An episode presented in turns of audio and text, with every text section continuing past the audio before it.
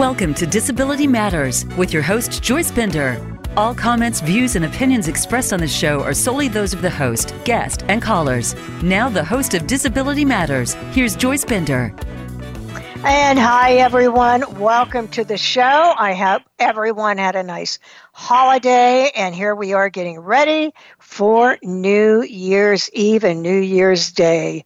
First, I want to thank everyone globally around the world. Oh my goodness, so many notes, so much following up. I really appreciate it. You know, uh, we have, it was 17, now 18 countries listening to the show, and um, China being the largest, which would make sense. But some companies, only some countries, only one person. And you know what I always say one person in Saudi Arabia can be that person to get something started.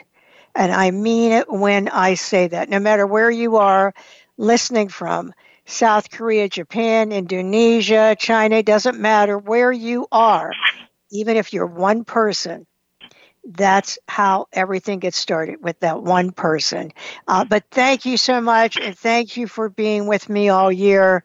Um, I love all of you. And Richard Roberts, my friend from the State Department, Gan Young in South Korea from the State Department, uh, Cheryl Harris in Tunisia, Benjamin in Kazakhstan, and all my new friends in Nigeria and Austria.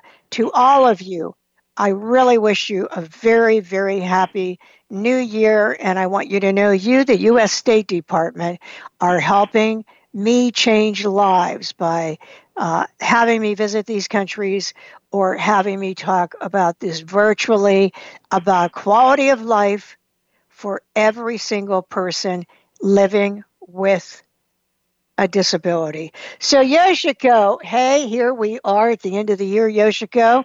And you know, Yoshiko, Dart, I love you. And I know, Yoshiko, you'll be with me next year listening to the show in the room you're in right now saying, Hello, Joyce. Lead on. I know you are.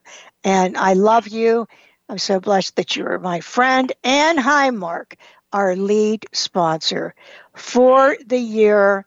Uh, and, and if you don't know, oh my goodness, AAPD has this glamorous best thing happening in March and then Bazelon later in the year. But in March, David Holmberg is receiving a big award. So I've been talking to everyone about this, and we got to get everyone fired up uh, to see David, the CEO of Highmark, receive that corporate CEO champion award because they have been the sponsor of this show for years. So I am always excited about this show. You know, I've been doing this for a long time, where at the end of the year, I have three disability rights leaders on just to talk about the past year, things that happened that are important, things they wish had happened, things they wish would change, and their hopes for the new year. And I love this show. Do you know I always get the most comments about this one show by email?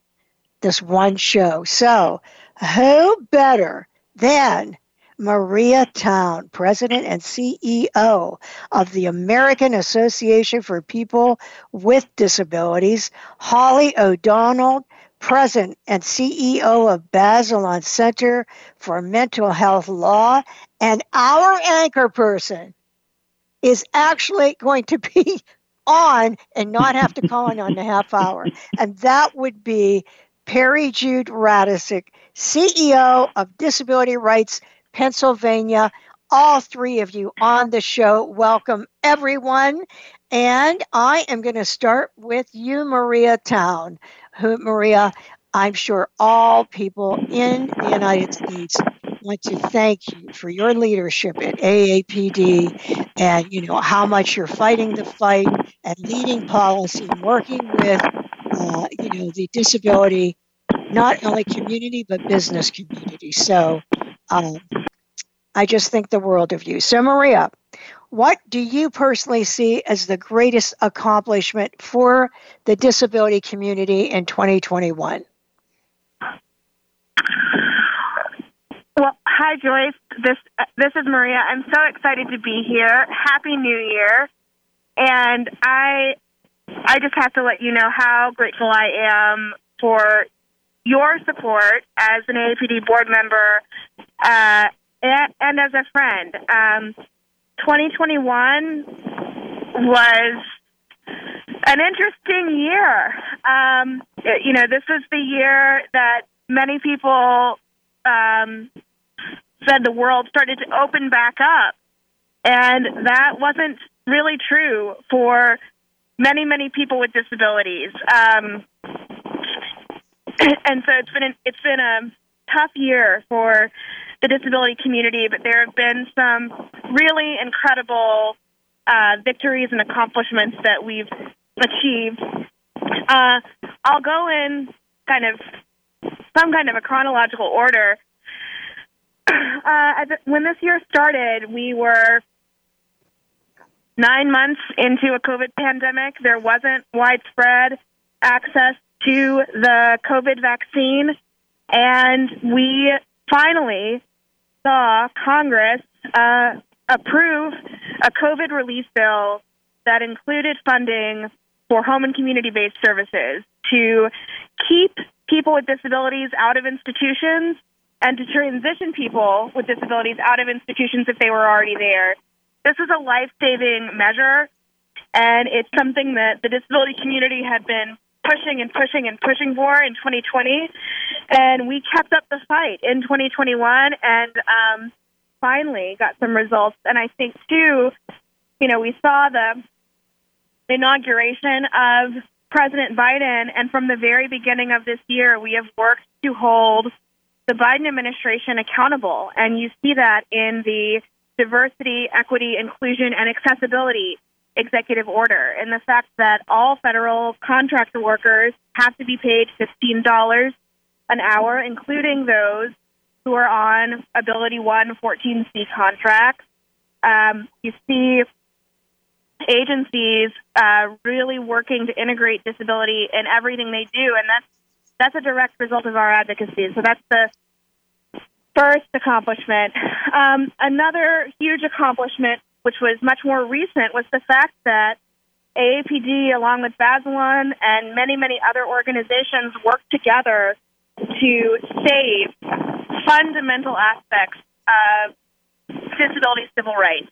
Um, CVS had put forward a cert petition to the Supreme Court that asked the court to consider whether or not disparate impact uh, was allowable under Section 504 of the Rehabilitation Act. Disparate impact involves discrimination that isn't explicit. And we all know, as people with disabilities, that most of the time, the discrimination we experience isn't people actually saying, "Oh, we won't let you in because we hate disabled people." It's it's much more subtle, and I know both Holly and Peri Jude can speak to this uh, much better than I can. Um, but we were able to work with CVS to get them to withdraw their cert petition and save 504 and Section 1557 of the Affordable Care Act, and it's incredible. Um, the last thing I want to mention is that I think we've seen some really incredible um, in, improvements in disability representation in the media. And, you know, policy change is, is one way that we kind of make good in the world, but you can't legislate attitudes.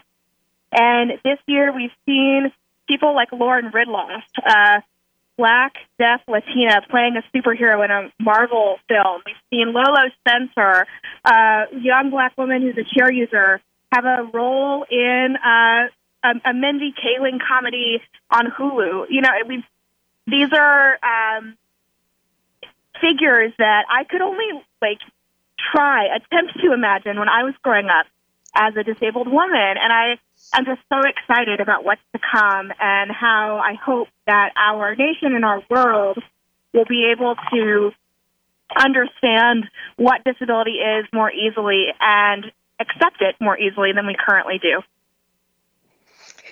Yes, I so agree with you. And I just want to say those are great accomplishments. That one where we work with Bazelon and everything, all of them were equally great. But wow, that was like really powerful.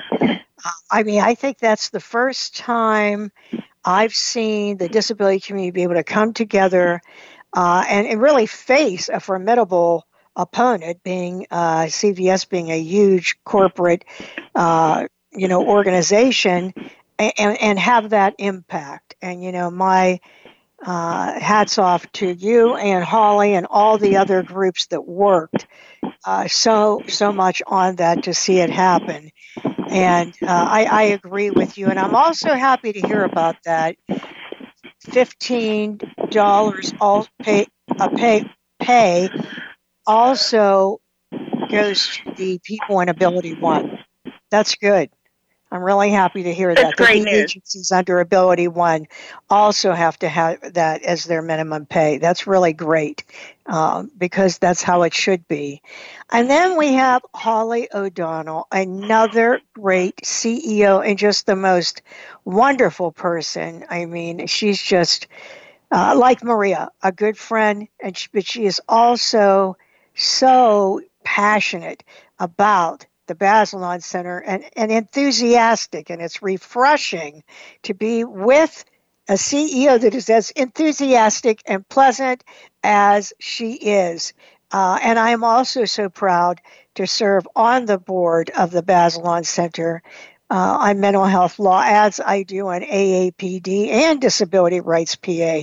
But I want to start going back. Holly, what about you? What what are some of the accomplishments you saw this year in the mental health community? Thanks so much, Joyce. I hope you had a good holiday and Happy New Year. Um, thanks for having me. And um, Maria and Peri Jude, I'm happy to join with you all today. So, in terms of the accomplishments in the mental health community, it's important to know that a lot of what we accomplished um, was in partnership um, with a lot of other advocates. And so, um, on my list are many of the things that um, Maria mentioned. So, um, you know, I think one the the funding for community-based mental health services through the American Rescue Plan was critical and a huge accomplishment. Um, two is during the pandemic, there really is a greater public discussion about mental health and not just awareness, but real discussion by employers, by lawmakers, and by advocates. And we are seeing, you know, advocates really take hold of platforms um, like social media um, to really move um, this conversation beyond awareness and beyond stories, but to having, um, you know, opening up doors and changing um, legislation. And it's really important. And, um, you know, third is um, all the initiatives that have come up across the country to create emergency response models for people um, at times of great distress and um, a real focus on police alternatives, and particularly um, for people with disabilities who are um, black and brown, and that is um, really important. And um, another thing that's been successful that, that we feel good about is that there's an elevated conversation about including peers, people with lived experience, in these policing alternatives. And um, we're really um, pleased with that as well. I just want to say, Holly, you have done a fantastic job at Bazelon. You you have been a great leader, and we're very lucky to have you. Uh, and, and I'm glad that you are joining us today. And now we move on to one of my favorite people, Peri Jude Radecic. And you're going to recognize the voice right away because she's on every half hour on my show with uh, news. And, and do you know that we are the only, only media source in the country where you could go every week and hear what is happening uh, in the federal government or state government or issues or when we have to vote and what we have to do and what we're facing is on this radio show. And the person that does all that research uh, is Peri Jude Radecic, who I just love. She is the CEO of Disability Rights of Pennsylvania, uh, a friend, and a real disability advocate and leader in this country. And I wanted someone on that works also at the state level. So, uh, Peri Jude, welcome to the show. Joyce, thank you so much for having me alongside really terrific leaders in our disability community, Maria Town and Holly O'Donnell, and of course yourself. And, and Happy New Year to you and your listeners. Uh, let's hope 2022 will be better than 2021. So, um, let me start off by uh, giving you that state perspective, and I appreciate you allowing me to do that. And I, I think what we saw here in Pennsylvania was really progress made because progress was made at the federal level. And so it's the impact of federal programs, of federal action uh, that allows Pennsylvania to move forward in 2021.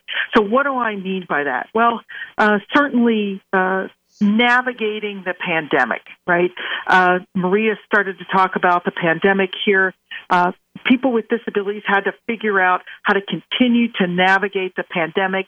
And in Pennsylvania, we were able to do that more effectively because the federal government passed laws that put money into our state and other states across the country to establish vaccine hotlines, which helped in turn to increase the vaccination rate in Pennsylvania. Right now, 82% of Pennsylvanians have at least one dose of these vaccines. So that was very helpful to have funding from the federal government. And very, very soon, the state will be releasing those funds that Maria talked about, that historic investment in home and community based services.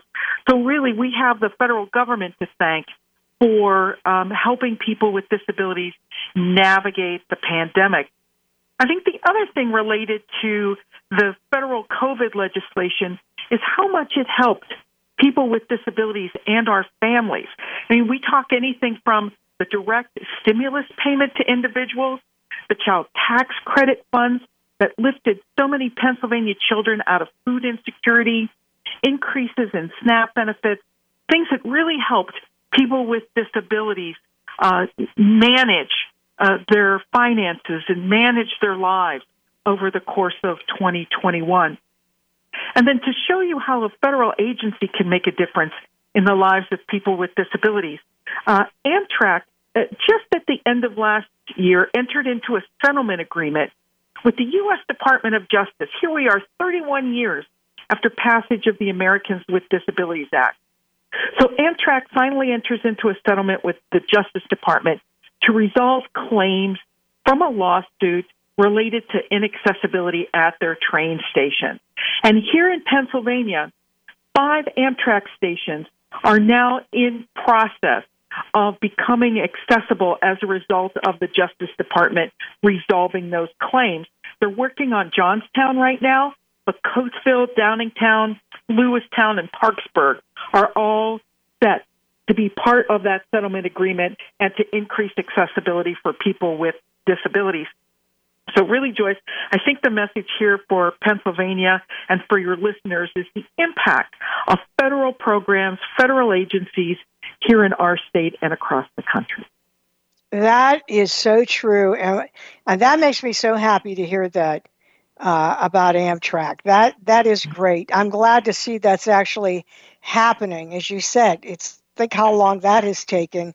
Uh, but it does start at the top, just as it does with everything else.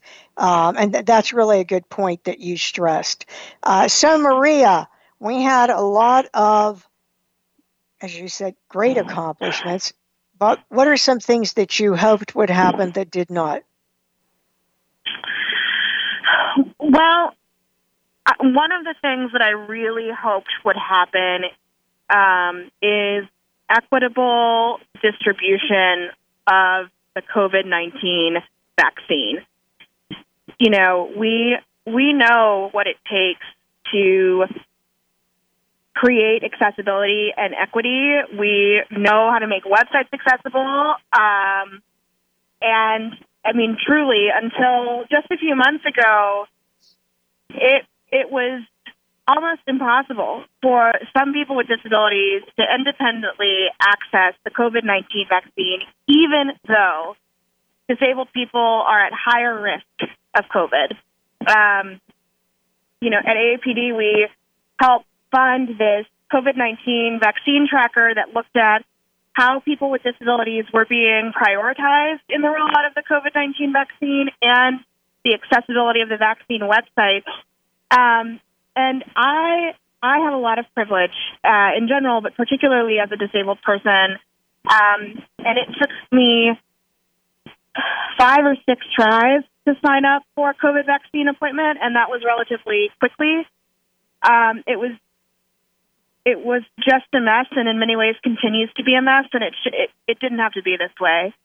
Um, one of the other things that I hoped would happen, and I am still hopeful can happen, is that um, more employers, uh, local, uh, you know, cities and, and counties and, and many others, even community organizations, would continue to create remote access, even when they began offering in person uh, events and uh, and offices reopened. I've heard from so many people with disabilities, uh, even recently, that they're just very concerned um, that they will have less access after sort of the pandemic ends, and that their voice um, will not carry as much weight because even our way of interacting with one another is different in remote environments than it is in person.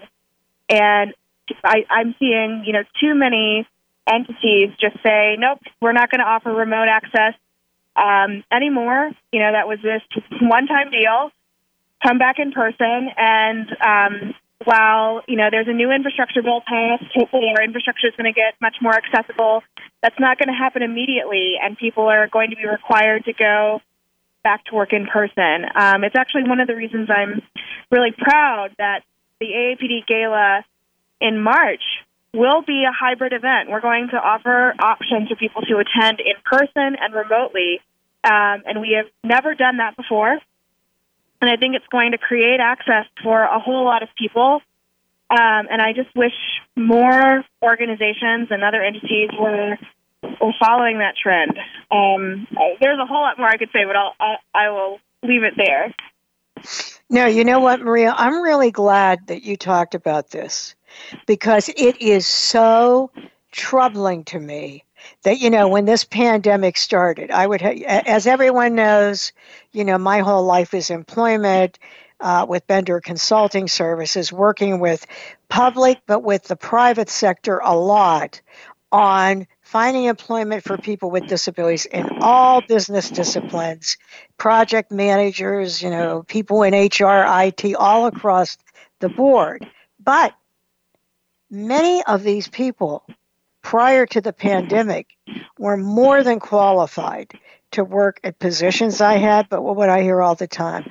Well, Joyce, will they move here to Pittsburgh? Because if they won't move here, uh, then you know, no, we can't, we can't uh, move forward. Or if I'm talking in Denver, well, Joyce, will they move here to Denver? Because if they won't move here, then we can't talk to them. You know, for example, the person lived in California, but no, they have to now, mind you, imagine being, you know, a person junior level in experience, for example, or even any level, but told get up from your household, move everything to another state for this $45,000 a year job or $50,000 a year job.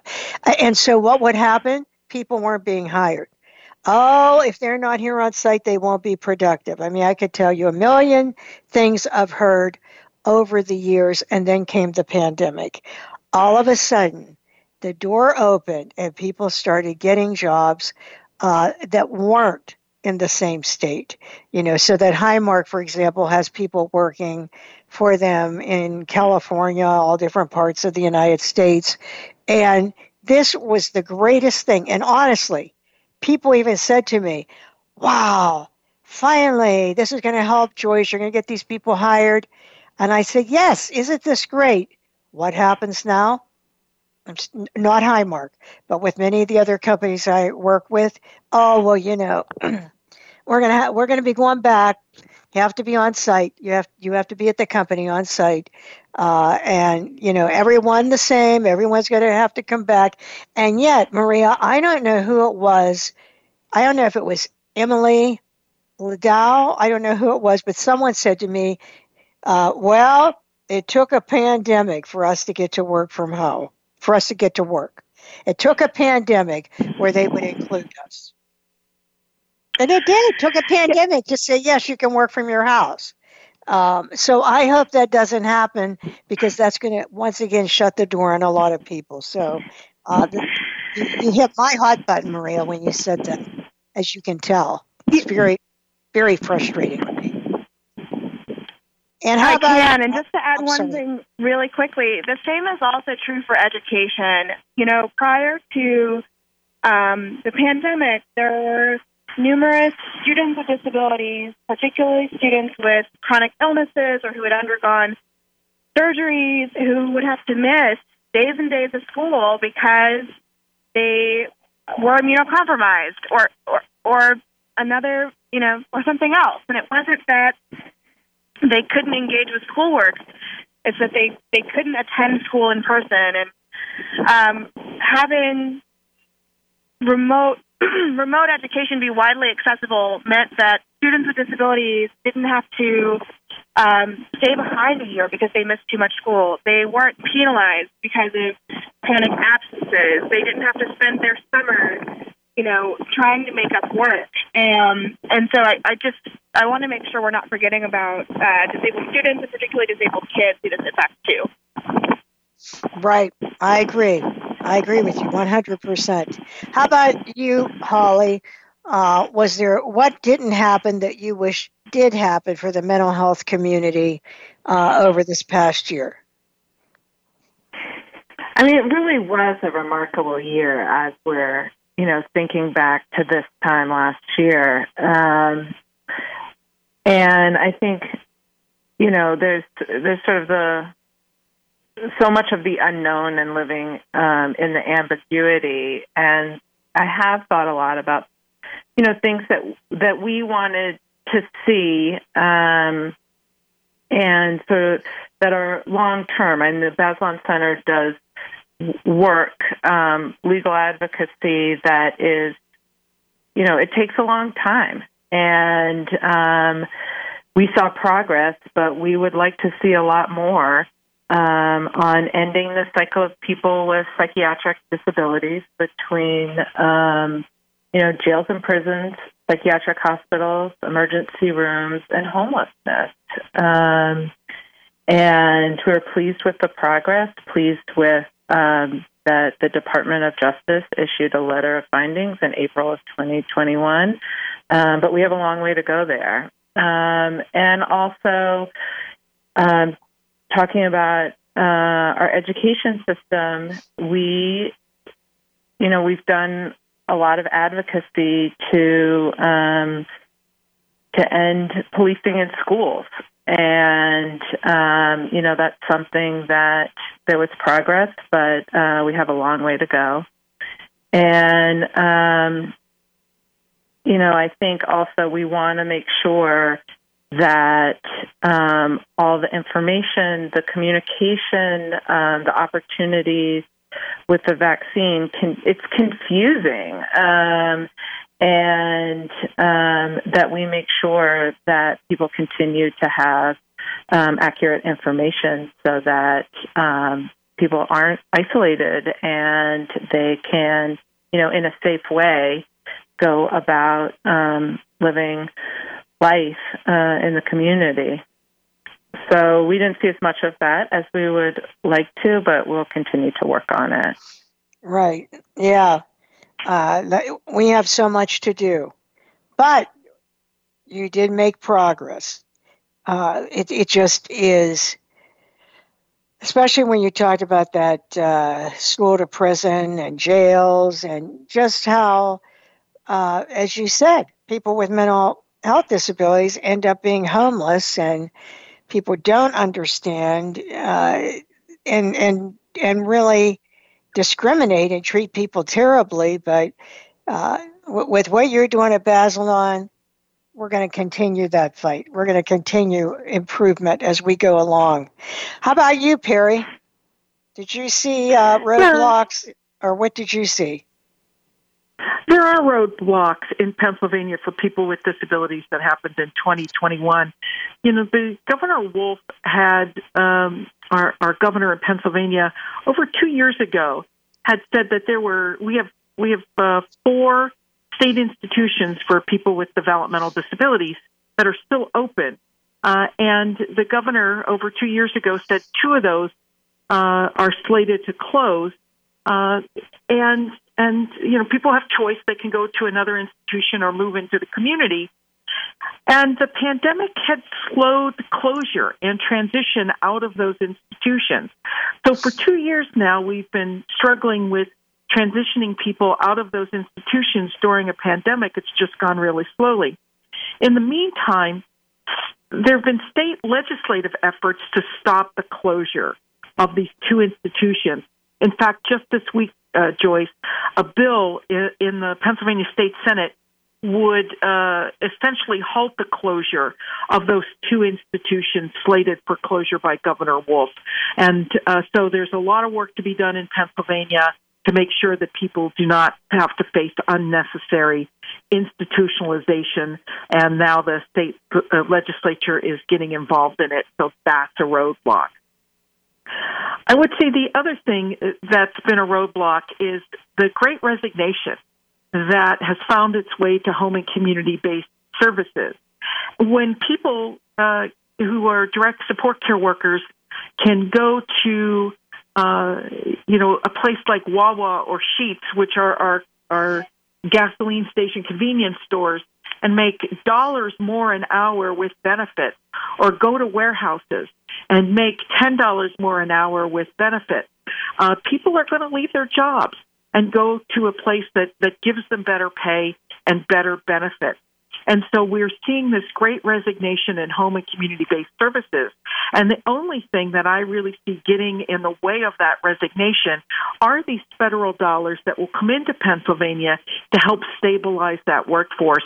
And it's it's really it's, that money has to happen now. Build back better has to happen now so that we get that historic investment into our home and community based services. So those are the kinds of things that I see as roadblocks, Joyce.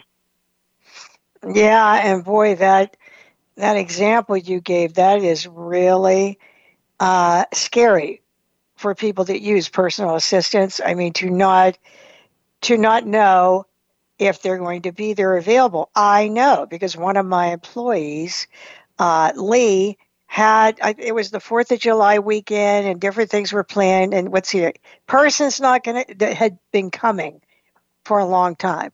Sorry, they quit. They're not coming. They found a better opportunity. He was devastated. He has cerebral palsy. He's in a wheelchair, but he uh, needs assistance. And then they couldn't find people. He actually had someone that's a friend of his in his building helping him.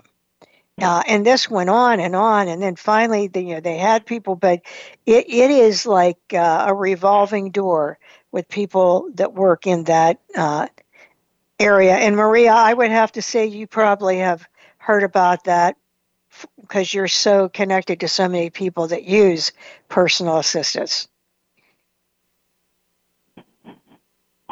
Absolutely, um, and and Peri Jude is totally right. I, I you know wanted to say amen uh, as she was speaking. Um, there there are so many things that contribute to this huge uh, workforce shortage of direct support professionals. Um, in addition to the need for increased wages and access to benefits, um, many states do not pay family members who are working as caregivers equal rates. It's assumed that as a family member, you would already be providing some of that support so you're not paid as highly. Um, so, in addition to uh, the workforce shortage around um, direct support professionals, we see uh, lots of family members of disabled people leaving the workforce in order to make sure that their loved one can remain at home and receive uh, adequate support. And uh, we we just we put so many burdens on disabled people and our, our friends and family in order to get our basic needs met. Um, and I do agree. I think passing the Build Back Better Act would make huge strides towards ensuring that no one is faced with these impossible choices. But um, you know, I just just the other day I heard from a friend who uh, was just left at their house, not able to leave, like not able to uh, to get clean or to eat because their worker didn't show up, but their their worker's life has been impacted by COVID. Um, and so it, it's really going to take a whole lot to improve this system, and I think it's possible if if something like Build Back Better passes. Yeah. Oh, I mean, you know, that's such a terrible situation right now that uh, with the shortages, but as you said, Maria, consequences, consequences happen from steps employers and uh, agencies take with what they have been paying people along the way. Uh, so, Maria, what are you hoping to see happen next year in addition to a fantastic gala on March 9th? Uh, well, I, I, I want to see the Build Back Better Act pass as soon as possible, hopefully in early 2022. Um, and I am hopeful that we will uh, be able to continue to. Um, I, I hope that the disability community will continue to advance our advocacy in so many ways, uh, from policy to legal advocacy to culture and media, as well as mutual aid. Um, I want to continue to see disabled leaders from all across the country supporting one another, building our movement. Um, you know, in Washington D.C., in the states, in in rural communities and beyond. And I just I'm so hopeful that we're going to see even more of that in 2022. Me too. I want to ask you a question about that, Maria. Do you think we're building up uh, young people moving into the disability advocacy world enough? Because I always think it's so important that you know we have fresh people such as yourself, leaders in the disability community. You know, do you see that happening? Like, do you see people coming out of college or high school or community college, wherever it is, getting more and more involved as uh, disability rights advocates? I do. I do. I see more and more young people with disabilities embracing uh, that word disability, embracing uh, proud identities as people with psychiatric disabilities and chronic illnesses. Um, you know, through the AAPD Paul G. Hearne Award and our internship program, I have the real privilege of, of uh, working with a number of young disabled people who are just so dynamic. Um, one young leader that I am uh, it's truly a change agent. Her name is Jennifer Lee.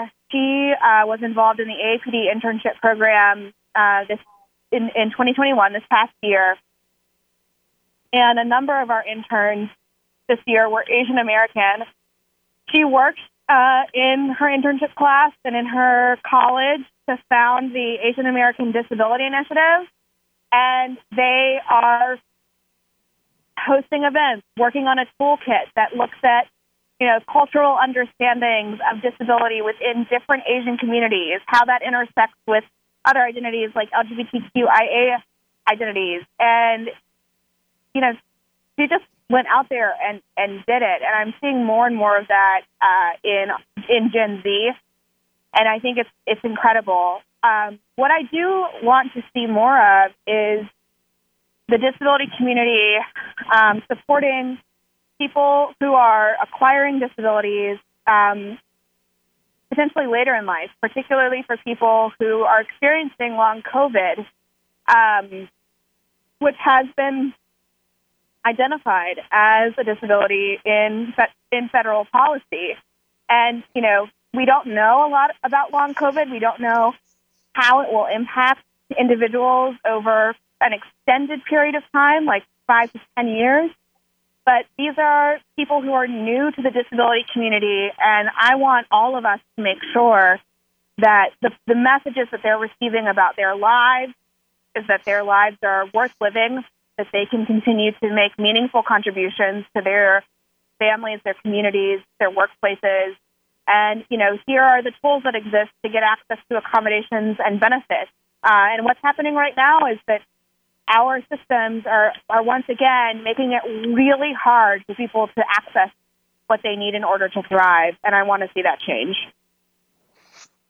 Yes, amen to that. And I'll tell you, when you were talking about that, I'm sure that you probably all read or heard, saw the article um, that I'm sure went viral from the Washington Post about COVID that talked about how so many people are losing their jobs because of this COVID fog. And just this morning, I spoke to the CEO of uh, Allegheny Health Network, Cindy Hundorfean, and, and she was talking about there are all of these ongoing problems with COVID, you know, pulmonary, heart, whatever. But this one, this COVID fog, and so you all know what that's like. It's sort of like uh, short term memory loss, just the ability to not think clearly or focus. People are getting fired over this. And so, you know, the disability community is going to really have to get more and more involved because none of us really kn- knew or know the impacts of uh, this terrible uh, virus and what it can do to everyone. Um, so, Holly, we'll probably see talking about that a lot at Bazelon.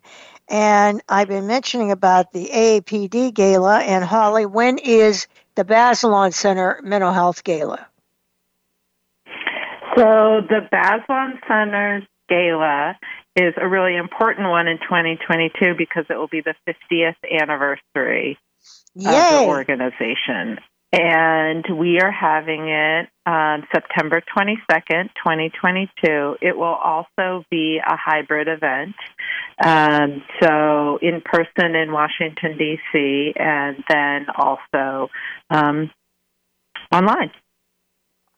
Oh, that's awesome. Well, it is fabulous. I mean, you knocked it out of the park last year.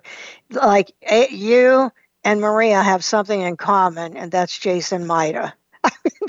that hmm. was a great gala. It really was. And again, if you go to, you know, the website, which the website, uh, uh, Holly, what is our website? It's um, www.bazelon.org. And then for folks that are interested in learning more about the 50th celebrations that we'll be having throughout the year, it's www.bazelon. I'm going to spell that B A Z E L O N 50 dot org. Well, that is really we are. I'm so excited about that. That is really great, and uh, yeah, we'll have to make sure everyone knows about that nationally. Uh, and by the way, AAPD, if you want to know about the gala, it's aapd.com. aapd.com uh, calm. So, how about you? Uh, what do you hope to see? So, um, you know, at the Bazelon Center, um, we're really hoping um, that Build Back Better um, is passed. And also we'll spend um, a lot of time um, providing folks with um, you know tools so that they can leverage the funding.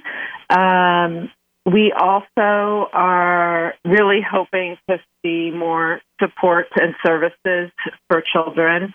Um, the pandemic has been really challenging. And even though so many children are back in schools, getting all the resources and services that they need um, has been really difficult. And so we um, we will continue to bring cases. Um, and then I was going to, you already, you scooped me on it, but I was going to talk about the 50th celebration, which is something uh, that we're really looking forward to next year. Well, you can talk about it more if you want to. You're allowed. But that is a big deal, 50th anniversary. That is a big deal. Um, and again, right in Washington, D.C., where is it going to be held? At a place called the Showroom, which is downtown. The Showroom. Uh, well, get it on your calendars. Get it on your calendars now. Uh, it's September 22nd. Is that what you said? Do I have Correct. Yeah, September 22nd. Um, it, lock it in place now.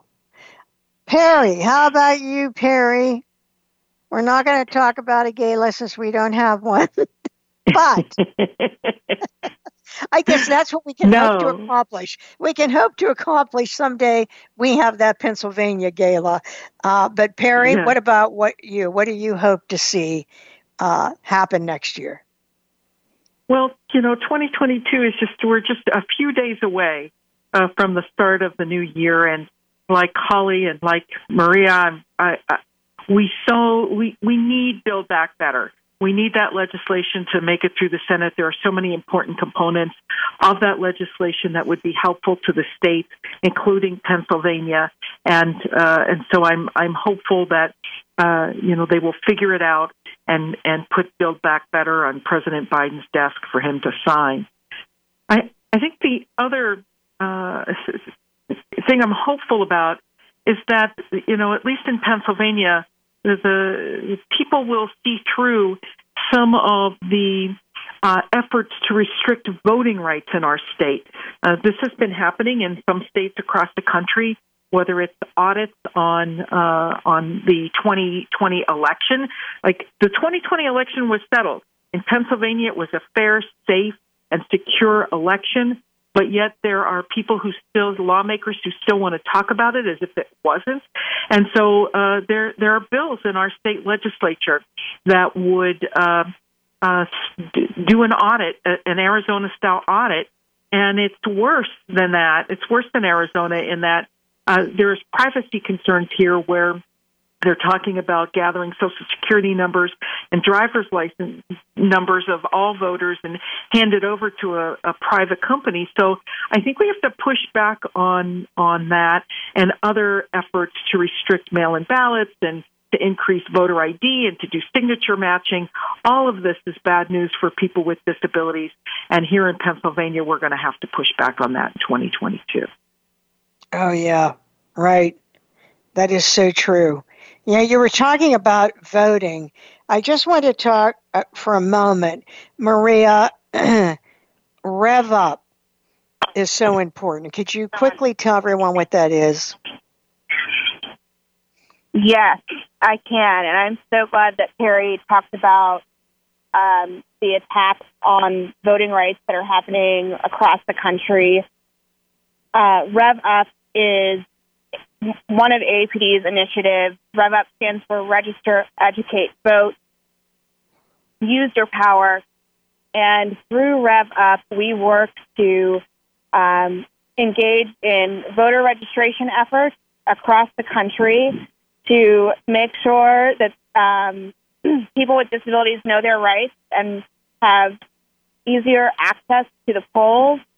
And uh, through Rev Up, um, there are numerous disability voting coalitions uh, in both states, counties, uh, and some cities, and there are there's growing uh, attention to Rev Up Pennsylvania right now. Uh, these Rev Up coalitions often host uh, issue forums and candidate forums. They work to make sure that candidates standing for election are aware of the priorities of the disability community.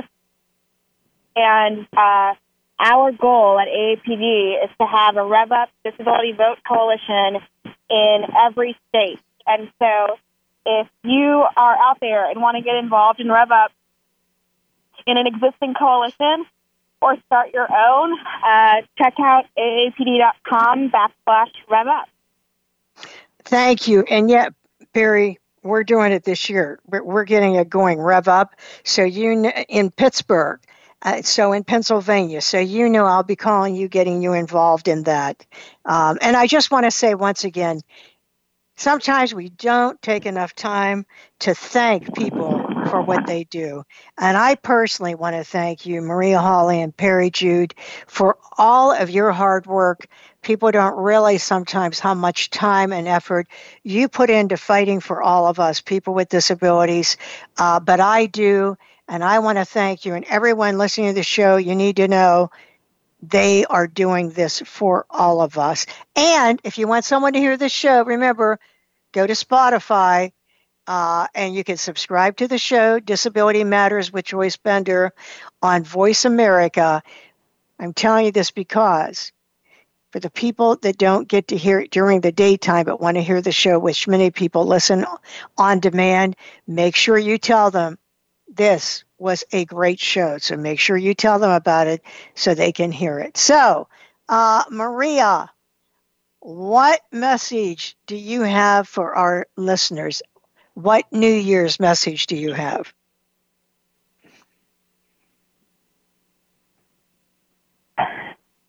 Um, hope is a discipline.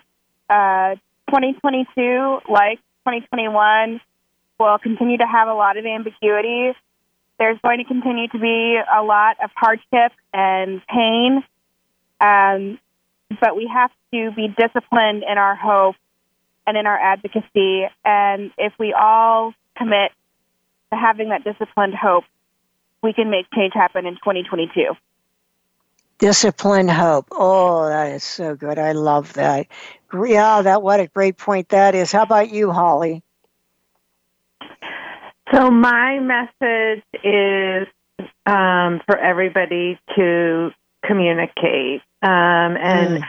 to do that by reaching out to a friend, a neighbor, a family member, um, so that as we continue through this pandemic, we remain connected and um, continue to advocate um, for the issues that are so important to us because there is opportunity going into 2022.